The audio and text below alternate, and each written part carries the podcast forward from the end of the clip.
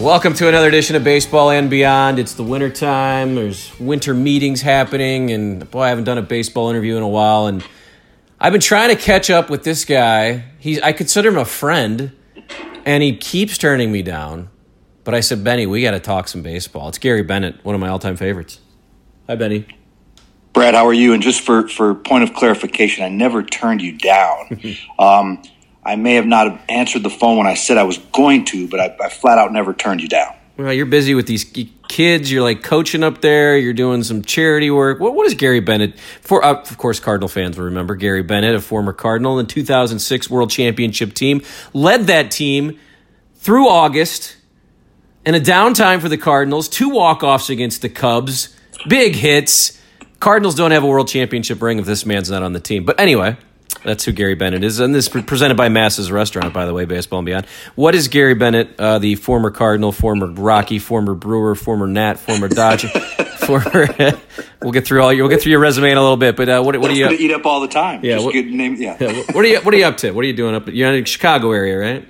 Yeah, I'm, i live about uh, t- uh, 30, 35 minutes straight north of Chicago, area I grew up in. Um, got a few irons in the fire. Um, coaching kids, absolutely. I, I, became part of a indoor baseball facility back at the end of 07. Um, that's grown. Uh, I spend a little bit of time there. Um, also have some real estate holdings that I started picking up actually with my signing bonus when I signed in 1990 with the Phillies. Uh, I did a couple things. One, I bought a little bit of stock, and the other, I bought a duplex, and that was from my dad's urging and direction, and, and that kind of got me involved in real estate right away. And still have uh, some rental properties, and have a partner that does a phenomenal job. We have uh, vacant lots. We build a couple houses a year, but mainly pick up distressed properties, try to to renovate them, and, and hang on to them and rent them out. Yeah. And on the board of a couple foundations, um, Science of Sport was introduced to a guy named Ricardo Valerdi, who uh, started the program when he was a professor at MIT, now a professor at University of Arizona, and try to turn a long story short. It's basically a not-for-profit that tries to increase the awareness and, and interest in STEM-related courses with middle schoolers. Um, as this, he's a, a, engineering professor at the University of Arizona. Um, I guess from all of their research around the middle school age is when they they start to uh, get the leaks in the pipeline. So this whole initiative is to try to get youngsters engaged or interested in in STEM education and careers. Yeah. And then one other one is a uh, Casa Lake County is a, a, foundation I'm involved with that uh, uh, advocates. It's Casa's court appointed special advocates, and they advocate for abused and or neglected children in the juvenile court system in the county in which I live. So that that that along with staying out of trouble with my wife and chauffeuring the kids around keeps me busy. That's right. Now that was longer than the resume of baseball teams, I think. So that's that sounds like you're up to a lot. But that's good that you did some. You're doing good stuff and you, you saved your money. That's smart. And I always I hit to Chicago every once in a while, and people should know that uh, I love talking baseball uh, just kind of the, the, the the nuances and things that happen and and uh, we keep in touch during the season when things are going weird, but especially during the playoffs. And so I thought, man, I want to. I got a lot to ask you about. So this may be a two-parter. I may call you back in January. Who knows? But but I did want to get into some baseball stuff. And I think right now, I guess the main thing is is this this. Uh, you know, the winter. It, it didn't seem like I don't know, 10 years ago, people cared at all about what was going on in the winter. But baseball, especially I think with MLB Network, has made it to where you can. Uh, you can make this a sport and watch uh, free agency and trades, and then like this week is going to be one of the biggest weeks. We already saw Giancarlo Stanton go to the Yankees, and I know Cardinal fans will be mad about that, but just a little bit about um, just being able to watch the free agents and let's. I guess let's just talk about Stanton. I, as I asked you, you know, beforehand, you're not really watching the Cardinals that much, but as a Cardinal fan, I was like, oh man, if you get him, if, if the Cardinals can get him, great, let's get him. Uh, for for two weeks, I'm like, oh man, we got to get him, and now I'm now I'm like, ah, screw him, I don't care, we don't need him. Uh, it's it's the way a fan goes. I am I am over. I am I'm actually I'm have diarrhea of the mouth here, obviously. So my my point is. I think the Cardinals need more than just Stanton. I, what I said to friends of mine was, okay, Stanton will bat third. Who's going to bat fourth? It's not right. just one guy, right? And I think sure, it's great they need a superstar, but uh, you know, you they they skip David Price, they skip Pujols. Um, and you look at the contracts of those guys, it doesn't seem like they're working out. So I don't know what the question is. well, what, what I'm, did it, I'm going to make a question up for you. Okay. How, how do? How, what are your thoughts on the Cardinals not getting Stan? How's that? All right. Does that work? Yes. I get to make up my own questions. I like this podcast. Get, I get to make up my own questions. You get to ask me questions. All right. This, this is good. I thought. I, do, I, I definitely was following that. And, and, to your point, if you look at any uh, successful organization over the long haul or, or any team that experiences success or by that goes to the playoffs, has a run at the World Series, it's it's definitely not one or two guys. It's not one pitcher. It's not one guy in the middle of a lineup. It's it takes a lot more than that. So to your point, even if you get a Stanton and you throw him in the middle of the lineup, so he's batting three or he's batting four or more than likely one of those two. If you don't have a big boy behind him or a couple guys setting the table for him, and that's that's that's it. How far is it going to take you? And, and and I think the last year with the Cardinals, you know, a couple injuries. Piscotty obviously didn't have the year he had the year before, or did he have the year that a lot of people hoped because he's incredibly talented? But you know, he had injuries, and, and there's some things that happened. That whole middle of the lineup really never got clicking, and and and just to get Stanton or someone like Stanton and think that's it, that's all we need, I think would be foolish. And and in the long run, you know, you pointed to some other contracts. You're obviously paying for hopefully five or six really good years, and, and you know the last three, I'm sorry, last two or three years are, are, are backloaded and you're going to owe them a lot of money, but you know that going in. They're not going to be at their strongest at 38, 39, 40 years old.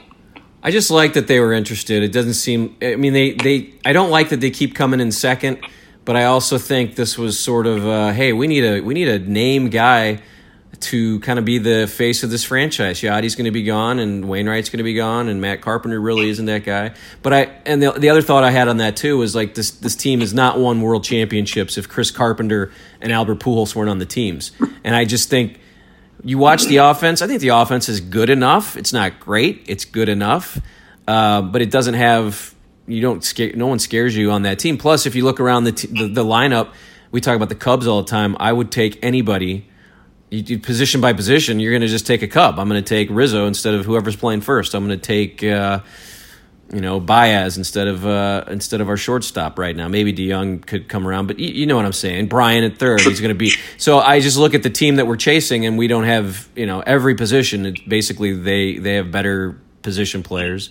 So that takes me to my next point. Okay, the hitting's okay, but pitching is really what you need. And the bullpen. I looked at the numbers before we we did this. The pitching was average. Starting pitching was average. The bullpen was below average. They blew a lot of games um, when tied or or leading after the seventh inning. They were like the second in the National League.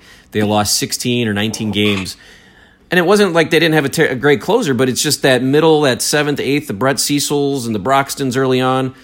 It's always about pitching, right? I mean, when it gets down to it, when you watch the Astros, Verlander and Keuchel literally ran through that run. In 2013, Michael Wacha you know, wins four games, one big NLDS game, two big NLCS games. He wins the first World Series game. It really comes down. You got to have hitting, obviously, but you, you just if you have shutdown pitching, you're going to win. Well, there's no question. Pitching is is what wins championships, and and, and you know, shutdown pitching. To your point, the old saying is, uh, "Good pitching beats good hitting," damn near every day of the week. So. No question. You're not going to outslug them on a consistent basis. it's just not realistic to think that. It's not a sustainable uh, winning philosophy. We're just going to bludgeon them every night with 12, 13, 14. Right? It's not going to happen.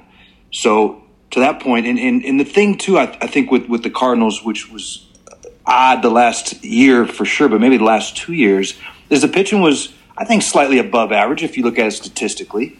Um, you know, there was a, few injuries there, but I think what hurts hurt the pitching the last couple years was the defense which wasn't as solid and consistent as Cardinal fans are used to seeing Cardinal defenses be. And and I think that had a big effect on on the pitching staff not being as effective or as successful as as they could have been. Yeah.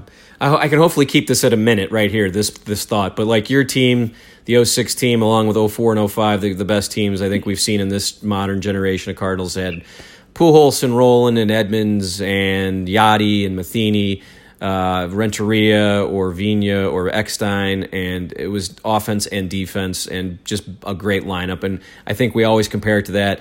2011, 2012, 2013, you got lucky. You got Allen Craig driving in 100. You had David Freese going crazy. You literally had this sort of feeling of, okay, well, we can sign these guys for five years and maybe get three years out of them. And now they're trying it with Piscotty and Wong and so far the jury's still out. So maybe it works, maybe it doesn't. But the little the way they were trying it hasn't worked. They the the, the basically the the way they tried to do it, the way it worked in the early 2010s is not working anymore. Plus. I also think you need a Carlos Beltran or a Lance Berkman. Those guys won't come here if you're not in the playoffs. So it's it's kind of a cycle, but it, it goes back to my point where let's just get some pitching and like you said defense um, but talking about pitching so you played with uh, mike Maddux was a pitching coach i guess during your time at some point there and I, this year was weird to me that they just started firing coaches um, it was I, crazy i always find it funny like absolutely crazy the, the, the, coaches and managers that were being let go i mean you got two division winners yeah. you're not coming back yeah, Chris Bosio. We got Chris Bosio. Chris Bosio with the Cubs. You know, same thing. I don't. Yeah. It's just weird to me when the coaches get blamed. But all right, so they say we want a different direction with our pitching coach, and Mike Maddux comes in. So just tell me, uh, you know, what he brings, and and honestly, what what does a pitching coach or a bench coach or a bullpen coach? How much difference can I really do think Willie McGee and, and Jose Oquendo have, as, as crazy as it sounds. We've seen Oquendo here. We know what happens when he's here. We've seen defense play better, so you just have to assume he's a better teacher than whatever they had. But uh, when we look at Maddux and uh, Eversgerd, you know, tell me a little bit about what a, what a pitching coach does and, and what Mike Maddux will bring that'll be different than than a Lilliquist. So I, I was with Mike in um, Milwaukee. He was a pitching coach in Milwaukee when I was caught there in 04. I don't know a whole lot about uh, Lilliquist um, personally, so it's going to be tough for me to compare and contrast the two. I will tell you this: um, Mike Maddux is as good as any coach, pitching coach, manager, hitting coach, bench coach. He's as good as any coach that I've been around, and I, I, was around a lot of them. I wore my w- welcome out in quite a few organizations, so I got to experience a lot of coaches. And um, Mike is right there with with anybody I hold in the highest regard. He's he's got a, a, a awesome way of communicating. He's one. He's a very good communicator, um, extremely prepared, game planning, and uh, and very knowledgeable. And and he just does. He has a, a feel. I you'll hear that word a lot sometimes, and it's it's tough to quantify exactly what that means, but the, when you when you have feel or a guy has feel, it, it it's invaluable, and, and maybe it's knowing which pitcher to kick in, in the rear end, which pitcher to put his arm around, which pitcher to go out to the mound in a tight inning, tight game and crack a joke, or, or and he's been around the game so long, and he just has phenomenal feel for his player, his pitchers, his players, and the game.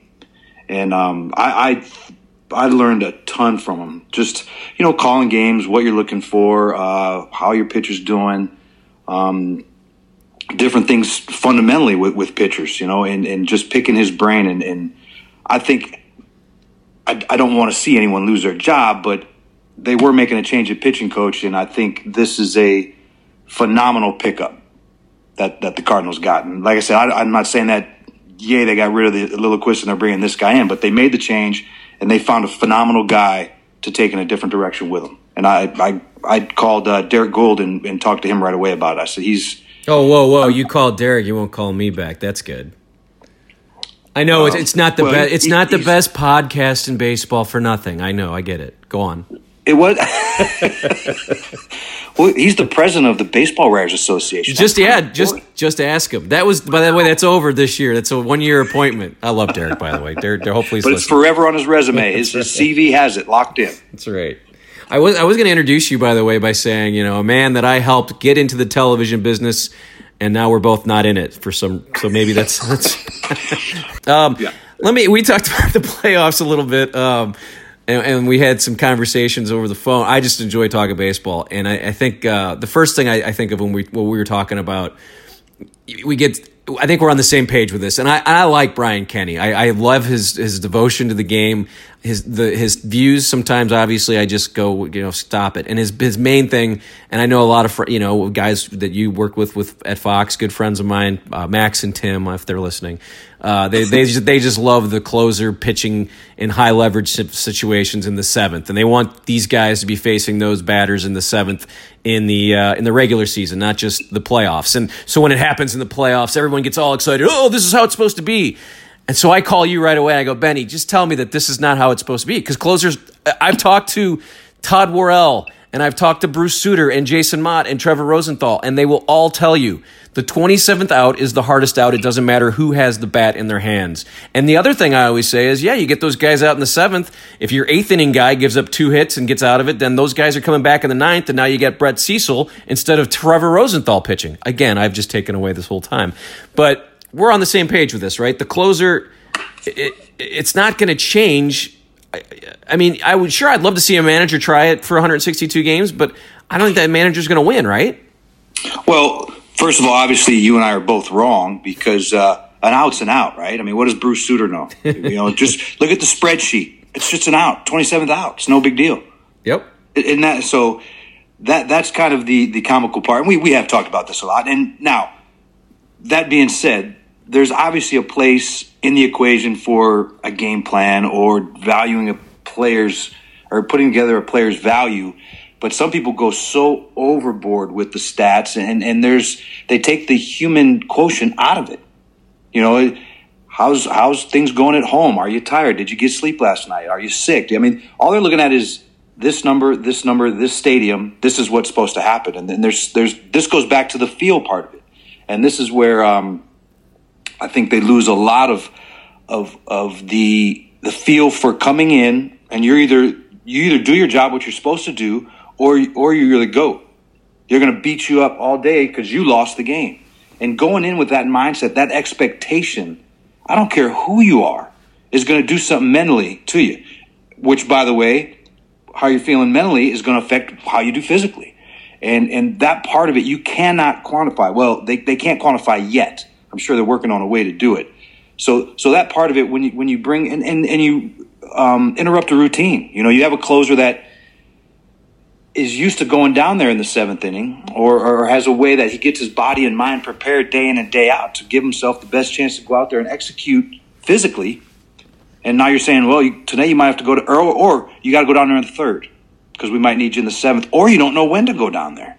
And and and it may seem like a very simple or, or, or kind of a, a, soft excuse that mentally that you should be able to handle that. But it's it's huge to get into a routine, let your mind settle in, and and just stay in that groove for a season. And if, if that's turned upside down, it, it's it's tough. You battle, and that that's the part of it. I think the statisticians or the saber, the guys that beat the saber drum, I, I think that part of it they just don't appreciate, or and they definitely don't value. It's funny because you know you could argue about this back and forth. I am sure if I had my, like I said, my buddy Max, who's Mr. Sabe guy, and doesn't let you get a word in edgewise during a conversation, uh, he would yell at about this. But like last year, the you know Charlie Morton was the guy who pitched four innings. The, the Astros didn't have a closer. And, right. I, and I could argue that, yeah, well, the Dodgers may have won if they didn't wear Kenley Jansen down through October. I mean, Kenley Jansen was done. He had nothing. Uh, uh, Aroldis Chapman had nothing. Wade Davis in uh, 20. Right. They, I mean, Joe Maddon just threw him. He and he got he did get through one game, but my point is, yeah, you need to win the one game, but this is the playoffs. This is when I say, what are you going to do the next night? And I, I, t- I go back and forth. I'm like, yeah, you got to win that game. Um, but what I was going to ask next was just we watched that that Nats Cubs game. It was just kind of it was fun, uh, but it was sort of a you know, it was a back and forth game in the NLDS, but it it was almost just torturous because it was terrible pitching. It went five hours. Then there was the Dodger Astro game, which was a classic, but it was only a classic because no one could get anybody out. And and that I don't know if that's good or bad. Like I think I texted you. I said, "Was this good?" I don't know. I guess I was I was entertained. The ratings went up, so I guess it was good. But after a while, I was just I was mentally worn out from that the Dodger Astro. All right, here's another comeback. Uh, I love I love a good game, but it was just too much. I guess, I guess maybe I'm an old man and I can't I can't understand, but I don't know. Did you did you enjoy the way that, that this is going, where it's it literally is? I mean, it's frantic. Slow, it was like slow pitch softball. Yeah. I mean, the the the, the, the I'm sorry, the twists and turns. Not obviously beating up anybody's talent, but yeah, you, they're up three, they're tied, they're down three, they're tied. I mean, just it, it was crazy. Now, from a um, entertainment standpoint, every now and then those games are extremely fun to watch. But from a baseball standpoint, I mean, it was. I think that would wear on you if you had to go through that a couple times a week. Um, but but that that I do remember texting me. That was absolute insanity. Just what was going on the the the execution or lack thereof on the defensive side or the pitching side, and then offensively coming up with a hit, a huge hit. It seemed like every other inning. Um, so I I don't. I think it's good in very very small doses. I mean, it's, it's entertaining. There's no doubt about it. Uh, but it's not good baseball. Oh. Uh, yeah, it's it's weird because I loved it. I stayed up all night to watch it. We had a conversation too. I can't remember what happened in the game, but I, I think the situation was something. It always comes up when we're at a game, so I'll ask you here. The pitcher, let's say he's uh, walked a guy, maybe he's walked another guy, so now there's two on, and maybe there's you know a runner was already left on, so the bases are loaded, and the first the batter who comes up next swings at the first pitch uh, one out, two outs, whatever. I guess it kind of it does matter how many outs, but what are your thoughts on that? What, what does what does the baseball acumen say about? Do you take the first pitch? Because I always think, man, you know, especially since I'm a fantasy camp uh, veteran and uh, quite the stalwart there on the field, as you've seen. Oh, and, there's no question. There's my, no question. My, and, and, quite frankly, you have one of the most effective early in the count swing and miss pitches I've ever seen. You're talking about at, at while I'm when I'm batting or pitching? No, no, no. When when you're pitching. Okay. You're pitching. But my point is, I'm gonna I want that first pitch because I, I know he wants to throw a strike. So and mentally, that's what I think about when I'm watching a major league baseball player. I'm thinking, man, if he's ever going to see a, a, right down the middle right. meatball, right. it's probably like three and zero. That happens a lot. But tell me just your thoughts on that. You know, a wild pitcher. I really feel like it happened in one of those games because we did talk about this, and I said, ah, man, I gotta I'm gonna remember to ask him about that. Well, see, here, here's where, uh, and this, this can pose hour long conversations, debates, or, or, back and forth. But well, this isn't the way. This is not. This is not Derrick Goold's podcast. So just try to keep it. Just sorry, Derrick. understood. Understood. This is much um, better. Sorry. the the so the thought process there. Obviously, it, it's going to depend on who the hitter is, um, and in your your line of thinking, you, have a pitcher who's struggling to find the zone. So if you're if you swing at the first pitch and make a quick out, it's silly. He's shown he's struggling to find the zone. But on the flip side, he's struggling to find the zone, so he's going to try like heck to get ahead. So you know, there's two schools of thought there. Well, do I give him that one pitch and settle into at bat, or or do I jump all over it when he tries to get ahead and misses out over the plate? So, as a hitter, especially in that situation, here here's where the aggressiveness comes into play. Do you, you don't want to take a hitter's approach or aggressiveness away from him.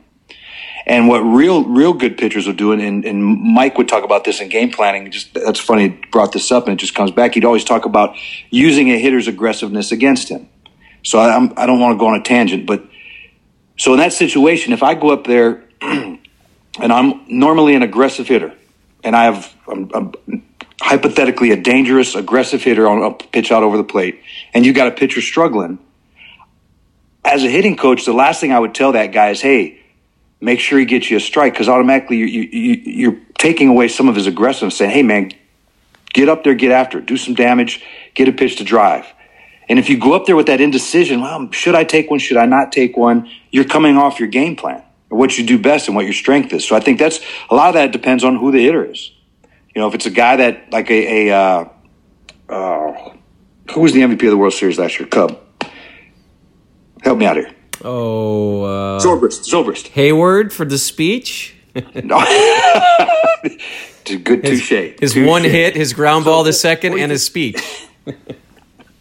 Sorry. If it's a guy like Zobrist that basically takes the first pitch every time, then no big deal. And, and that's I think it, it, it, there's no absolutes there, and I think that's going back to the Sabres sometimes is is you got to have feel, and there's a lot of variables in, in why or when you do certain things uh, in a baseball game. So in that situation, first and foremost, it depends on who your hitter is. I don't care who the pitcher is and how the pitcher's been thrown. It depends on who your hitter is.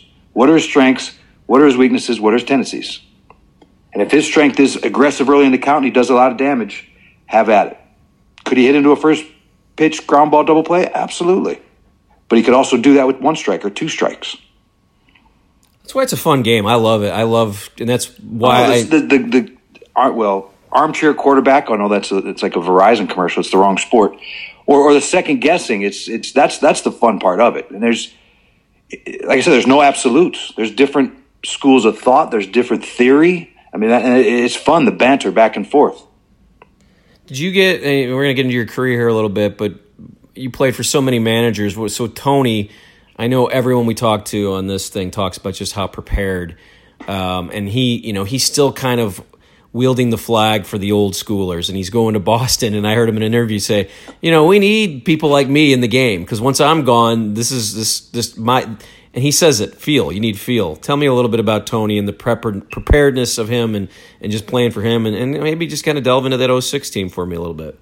So, um, yeah, the, the preparation sticks out first and foremost, in, in the relentless, I guess, preparation because there was no. By the way, can I stop you for a second? Because that You just did. Isn't Yeah, that you you isn't just that? But isn't that kind of sabermetric ish? If you're preparing that much and you're, you know, that's isn't that part of it? It's not. I don't know, but that. Go ahead. I'm sorry. I, I No, no. Well, you're. We'll use day one or day two. Well, the first week of spring training. Let's let's start there. When you talk about the relentless preparation, I mean, every little detail. There's there was nothing.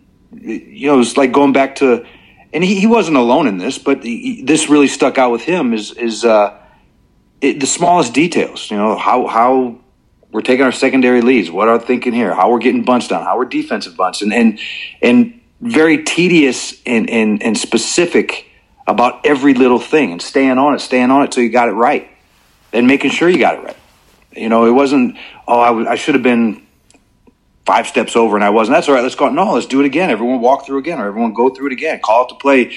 That, that's a simple example, but then you know the, the team meetings and and the the pitcher uh, pitcher catcher meetings, the the offensive meetings, defensive alignment. I mean, he held everyone accountable. I guess, and that that's an, uh, another thing is is everyone was accountable, and, and he did a he did a good job. He did a great job of communicating with players on on what he expected from you, and that's why you're there. Don't try to do anymore. We we brought you here to do this, this, this. Give me your best every day and, and that's that's we've seen you do it in the past. That's why we're here. That's all we expect you to do. You're a piece of the puzzle.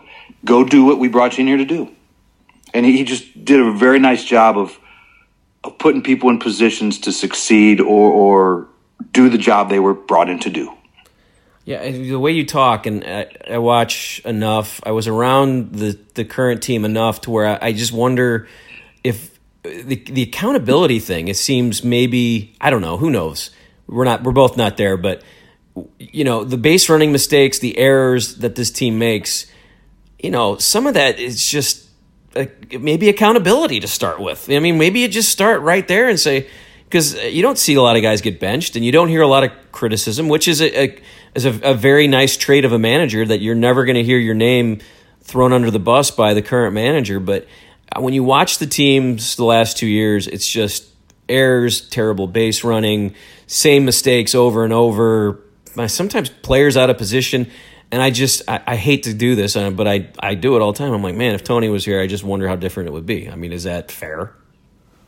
Uh, I'm sure it's fair because you didn't see a lot of that, and this has nothing to do with Mike or, or anyone else. But if if you didn't see a lot of that, and you you were around Tony's teams and watched Tony's teams, I was there for two years, but playing against them, I knew that too. There there was there was a level of excellence they were bringing to the park every single day, and it, it is fair to say that if if that same level of excellence is is uh, different now, and it, it, it certainly appears to be. I don't I don't see him day in and day out, but like I said, statistically speaking, in some of the games I saw, um, it's not the same Cardinal. Uh, sometimes it's not the same Cardinal baseball that a lot of folks have been accustomed to watching. Yeah, and in fairness, they don't have Rolen or Pujols or Edmonds or. You know, you, you brought that up earlier, and that, that's a good point too. Is is you know you, you compared. Um, I'm sorry, that click? Um, you brought you brought up um, the 04, 05, 06 teams. 04 and 05 were just ridiculous how good they were. And then 11, and, and I, I think you're bringing up names like Rolen and, and Pujols and Edmonds and Renteria and, and you know they got Larry Walker. So those those teams had guys that just went out there day in and day out, year after year, and did what they did. They were steady. They were ridiculously talent, ridic- talented, ridiculously consistent.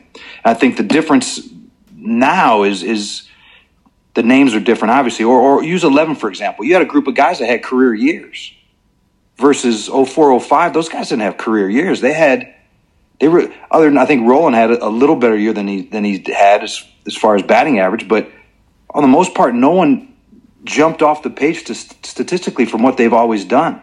And, and you bring up that's a good point now. It's, it's a lot of younger players that uh, aren't as established and, and, and don't have that track record of just piling up year after year after year of consistent productivity. Yeah, I like to figure out what's going wrong. And that, I mean, the first and foremost is, I always say, Carpenter and Albert. I mean, that's where you, you start from. Um, any fun stories, your favorite memories of the 06 team, travel stories? Um, like I said, that was, uh, most people may know if they listen to this enough, that that was the the two years I actually traveled with the team were 06 and 07. My first year was 06, and I thought, well, they should bring me every year if this is how it's going to end. But uh, but I, I know you were you were the final piece, no doubt about it. I know I had 06. Yeah, I had fun uh, just hanging out with this team. Uh, the road trips were fun. It was just fun to see how you guys interact on the road and. Uh, but you know, basically, any fun stories about that team or uh, something that maybe fans don't know, or some something goofy about Scott Rolen because he's a big goofy guy and one of my all time favorites. Yeah, yours too. Uh, he's a big goofy guy. That's for damn sure. um, the, the I tell you, going back to, to Tony and this talking about the road trips, I, one thing he did different than any other manager I had, and I played for some outstanding man. Geez, I think four or five that I think will be in the Hall of Fame. Um, we, I think he would do it once every couple months, where the whole team would get together on the road you know, and, and Tony'd say, hey, you know, meet at Ruth Chris or or Morton's or whatever whatever the restaurant was, whatever city we were in, and he'd say basically, my tab, let's get together, and and, and it was interesting how sometimes the banter as, as uh, you know, the more we stayed hydrated through the night, the banter would get interesting.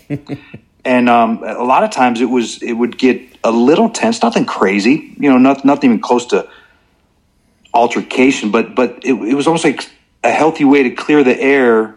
And some guys let out some some conversation that whether they were busting on Tony or Tony was busting on someone else or Dunk was busting on another player or or just it, it was very unique because I I didn't have that experience on any other team. And we did it, I think once every couple months he'd do it. And that stuck out with me with that 06 team is, is the first time we did it, you know, you're in a room as a team on the road, which that was my geez ninth ninth year in the big leagues, eighth or ninth year in the big leagues, and I had never seen that. And you got the whole team together during the season, bottles of wine, having beverages, and and kind of clearing the air. And it, it I don't know if there was something he sensed that he'd schedule every now and then, or whether it was after every one of our eight eight game losing seasons. I don't remember. That could have been the case, but uh, losing uh, streaks rather. Um, but it was it was really unique in the fact that I'd never been around a team that during the season got together, you know, half dozen times, five times throughout the season, and and quite often cleared the air a lot. It was it was unique. Yeah, I know he get he got that genius label back in the '80s with the A's, and I know he came here and fans kind of had to take a long time to warm to him. I just remember the day he retired, thinking, "Well, that is the end of an era," because it, the the press conference at the end of the night um, were always entertaining. It was called Tony TV, and you wanted you you had to stay and see what he had to say. I don't think that happens anymore. Um, and managers just every fan fans are fanatical. The word fan, fanaticals in fan. You know, you get mad every once in a while. And you don't understand why he didn't pitch this guy or that guy, and there's so many things behind the scenes that you don't know. So, I think uh, it's definitely missed. Let me ask you, just as a baseball thing now. So we're t- we were talking about the Cardinals and what who who who would you want right now. You can make a trade. You can sign uh, one of the free agents out there, and you're the Cardinals. What two players right now um, that are, you know, I don't know if you're following the winter meetings, but potentially available if, if you are following what's happening in this in this. I'm, I'm following a little bit, and I, I I hate to do this because obviously. I say, hey, they should go get this player, and that's that's indirectly or directly how you want to look at it, a knock on the player they have in that position right now. Right. Um, but that being said, I've, I've been a fan of uh, Eric Hosmer for a long time. You know, I, I love the way he plays the. I don't know much about him, just just outsider looking in, watching the way he plays the game, the energy he brings to the field uh, day in and day out. Um, obviously, he had some success and was a huge part of uh, of Kansas City uh, getting to the level they got to. Um, he, he sticks out for me. I just I appreciate. I really like the way he plays the game. Um, Feels like they need another. You hear what's that? he would be good along with another bat. Like that's what we, as we sat and talked about this over the offseason with friends. It's like, all right, well, if you don't get Stanton, then get Hosmer and Donaldson, Hosmer and Martinez. Like it feels like they need two bats. But you know, and the more I think about Hosmer, the more I warm to it because first base. I mean, it was. I, I just have to say it. This year, you could tell that. It, you need someone defensively over there. They didn't have it, and uh, when you that's a big deal. You need someone who can throw the ball to the catcher on a play at the plate, or who can make the uh, you know the old PFP play, and it just wasn't being made this year. So yeah, he's good defensively, and maybe he's in the prime of his career. But yeah, you had another thought. And and well, going back to Hosmer, he's he's a guy too. Talking to a few people in and around the Royals. Um, I, I just had the impression too. He was a he, he was a huge lead by example guy, you know, and, and you need that too. I think Rizzo, I think, is invaluable with the Cubs in that, in that regard. I mean, he, he's he's the big boy. He's the anchor, and I don't care whether you got Bryant at third or you got Heyward out and right or whoever else you bring in. And I, I think he and Hosmer, in my opinion, similar to what they bring. There's intangibles they have that you can't teach and what they bring to the team. And, and, and, and you know, leadership is kind of overused, but um, the intan- it's just tough to, the intangibles. They, they, day in and day out, they they're gonna uh, bring everything and everything they got. Tell me about that though. You're a former player. Tell me about. We always hear about clubhouse chemistry and leadership. Tell me what, uh, because again, I you, you, we look at this clubhouse and you go, well, maybe Carpenter. I, Yadi leads kind of by example, but kind of does his own thing. Like, what is uh, how important is it to have that? Because maybe it is missing from this team. Huge. It's huge, but no question about it. But how do you do it without doing it in a rah rah? I guess Rizzo just does it, but he's a young guy. I don't know. It's it's weird. It's it's dynamic, right? It's you just have to. I don't know. It's weird, right? Well, it, it, it's it is very weird, and and guys that kind of well, I'll put it this way: the vast majority of the time, if if not more than that, the person the media is saying is the leader, or the common person is saying is the leader in the clubhouse, is often not. Um, that being said, it, there are times it is a superstar, but most times it's not because the superstar or the big boy has to be so self-absorbed and, and i don't mean that in an entirely negative way. I mean i think it's a necessary evil a part of the equation that they have to have that sometimes their focus isn't team you know and and, and so that isn't misunderstood. I don't mean that in a negative fashion. Um, it's just the way it is. Whereas other guys I'll, I'll give you an example i never played with him but i always heard great things about a guy like greg vaughn so when Greg Vaughn was on teams, and you'd have, you know, Barry Larkin or, or any number of other teams he played on, he was rarely the big boy, but he was the guy. Uh, it's 104 degrees in Cincinnati on the turf, and guys are complaining about taking batting practice. Well, guess who the first one out the door is to stretch? Greg Vaughn. Or the guy that's telling people to stop complaining, to stop my. Just small things like that. Um, I don't know how you quantify it or how you pick guys that have it, but it, it's huge in the clubhouse, and, and Yadi's definitely that way. You know, he lead by example guy, which is huge, but it's also um, Rolen was that way. Chris Carpenter was that way. When they did speak up, everyone took notice. You know, and, and they listened. And, and and that part of it, it, it, you know, you hear so much talk about it, chemistry. How do you how do you measure? What does it mean? And it's it's tough to put into words. It's it's more action driven than anything. You know, it's it's the guy that is an absolute pro, the guy that shows up every single day and tries to get a little better every day. and and most times it's it should be or it, it, it is a guy that plays every day because it's easy for a guy to play once a week to to be a great guy and, and show up with a lot of energy versus the guy that's grind is grinding it out, good, bad, and did. Ron Gant was that way too. Uh, the little bit the time I spent around Ron Gant. I mean, every day come to the park, whether it was 0 for 18 or 4 for 4 the day before, you didn't know it. Got out there, got his work in, led by example. Jose Mesa was like that. I mean, there, there's guys that in the clubhouse the example of professionalism that they exhibit is is is huge, and I, that that's a lot of it. What goes in? How do you be a pro as a group? Hold everyone accountable. Be professional. That means let's get better every single day, no matter what. Yeah, and then the other thing I think about, I was going to say Jon Jay and Daniel Descalso are guys that I just admire incredibly because not leaders, but did everything exact. You never saw them make mistakes. I mean, Jon Jay didn't have a great throwing arm, but he's always getting big hits. He's always making the right play. He's always in the right place. Daniel Descalso, same thing. You, you never, if you looked at the scoreboard, you wouldn't know that he was hitting 240. Um, so that was a soliloquy. I wanted to ask you about the yips. You had the yips in 2007 or eight. Um, uh, seven. I start. They started in seven. Yep. So tell me a little bit about.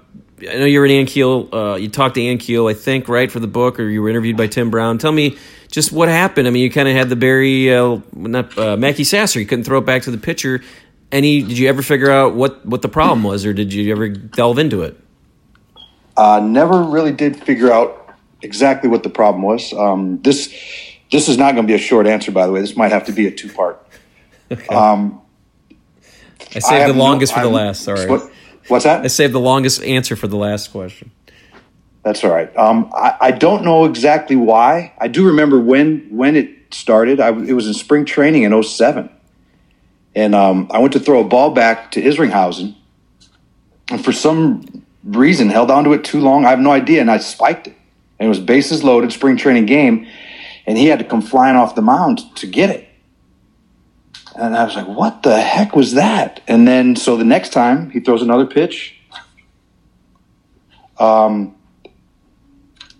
and I, you know, I throws a pitch, I catch it, and as I'm going to throw the ball back, I'm, i start thinking, I'm like, oh, it, take my arm back this way, fingers there, and, and all of a sudden it was like a struggle, and it just it snowballed from there, and then everything would get tense, and I, and, and I just lost touch and feel for the baseball, and it was. It's almost like you forget how to put your right foot in front of your left when you're walking, or you, okay, I got to breathe now. And I, I mean, it's something so simple as that. I never had to think about it since I was four or five years old. And all of a sudden, here's something I'm, I'm thinking about every single, or I take the ball to my glove, arm down, arm back. And it, it just, from there, got in my head and it, it, it turned into a, a nightmare, literally. And, and, and Hank, Hank and I have talked a lot about it. And the amazing part to me was once this started happening to me, two things stick out. One, a lot of people avoided all costs mentioning or saying or even alluding to the fact that you might have an issue throwing the ball back. And then, or throwing the ball at all. And then on the flip side, I had a ton of people reach out, not on, on my team, but a ton of people outside the game that used to be in the game or on other teams reach out to me and try to talk to me about it. People that I, I never knew how common this type of thing was. And never and never figured out what it was, right? Never figured out what it was. You know, and there's people talk about concussions. People talk about something in in the personal life, a family. People talk about something growing up all of a sudden gets triggered and your mind starts working different. I mean, there's all kinds of things people would come up with, and you know, I'd, I'd talked to a couple sports psychologists, had me doing different things. Uh, Steve Sax came in and, and, talked to me when I was in LA about it, and um, they no, never did figure out, but going back to you talk about Scott Rolen, this ties into this scenario or this this Yips thing. So we we played catch every day before the game, and I started having this throwing problem, and he starts giving me a hard time. He was the only one that would openly talk to me about it because he's busting my chops about it, which is fine. So there was a day we were playing catch in St. Louis, and I go to throw the ball, and I, I cut it loose a little bit. I miss him probably about four or five feet to his left. He takes one step and lays out complete horizontal. This isn't stretch. The other team take batting practice and goes flying and diving about three or four feet off the ground, almost lands in the batting cage, jumps up, picks up, and just throws the ball back to me like nothing happened. and it, you had to be there to see it. I mean, in my mind, it's it was one of the funnier things I've ever seen on a baseball field, and he just like nothing ever happened. But it was, and I talked to Hank a lot about it. It's the last thing you think about before you go to sleep, and it was the first thing. As soon as my eyes popped open, the first thing I thought about, and it just grinded. It, it would grind on you mentally. This is a great tease for our next conversation. I think I want to have you be a recurring guest. I'm going to ask right now. You know, maybe once every three, four months, we just start talking baseball, what's going on in baseball, and then we run through some of your other stuff that I want to hear more about your yips, if that's all right. I, I would be one, honored. Two, I'm flattered to be on your podcast, Brad. That's awesome. My- I appreciate the invite, and uh, I'm sorry it took me so long to. Uh, to jump on, on online here with you. All right, well, I, I'm gonna I'm gonna count. You're gonna be my recurring guest. I've decided. And I'm in. All right, I am in. Go get those kids from the volleyball. Go we're get them. volleyball. No, we're off to volleyball. Oh, t- go take those kids to volleyball and tell the dog tell the dog to stop barking. Damn dog. Always enjoy talking to my buddy Gary Bennett. Um, I have so many more things to talk to him about, so we'll uh, catch him. I'm sure somewhere down the line. I think I will try to do a little more baseball talk on this thing uh, in 2018. That's going to be maybe one of the things we do, where we just maybe talk a little more about what's going on, because I have obviously my own opinions. And this has been a fun off season already, just early into it. I like the uh, chaos that's going on, and how many times we see the Cardinals kind of just uh, coming up for air, trying to figure out what they're going to do. This is an interesting time. I always thought that when I was at that Cubs Cardinal series in 2015 and Kyle Schwarber hit one off the uh, scoreboard or over the scoreboard, I looked over at my, my pal Charlie Marlowe. I was sitting next to Chris Raby. I'm going to name drop. And I said, I think this is what it looks like or sounds like when the, uh, when the window is closing. Because it felt like uh, the Cubs were making their way up and the Cardinals were making their way down. And so far, I think I've been right. But we'll see what happens in 2018. It's going to be fun. I want to tell you about my sponsor, Massa's Restaurants, five locations in St. Louis. You can find out all you need to know by going to stlmassas.com. They have menus there, they have directions. It's my favorite place to go. All of my friends who listen to this podcast say, Hey, can I get some free masses if I go there? And I say, Well, you just say, you, you know, your, your podcast friend Brad told you to come to Massa's. You, you never know. Maybe some uh, toasted ravioli will show your way. Some of that great cheese bread. You got to try the cheese bread there. Seriously, it's a uh, family recipe, and I love it. So Massa's Restaurants, thank you for being a sponsor. Check me out on Twitter, Brad Strabinger. Also look at my blog where I put up uh, some video work from from the past and the future. I don't know how you do the future, but present, I guess. It's Brad's sportspage.blogspot.com. You can find all this information on my Twitter page. Just follow me at Brad Strabinger and go to iTunes and review this podcast. Put a five star in there and say, greatest podcast we've ever heard. Got a chance to, uh, to even make fun of Derrick Goold, who's a buddy of mine, um, and, and enjoy his work at the Post as well. That's going to do it for this week's Baseball and Beyond. Hope you enjoyed a little hot stove talk with my pal Gary Bennett. We'll continue bringing you some new episodes here into 2018. It's going to be a big year. Thanks for listening. We'll be talking to you soon.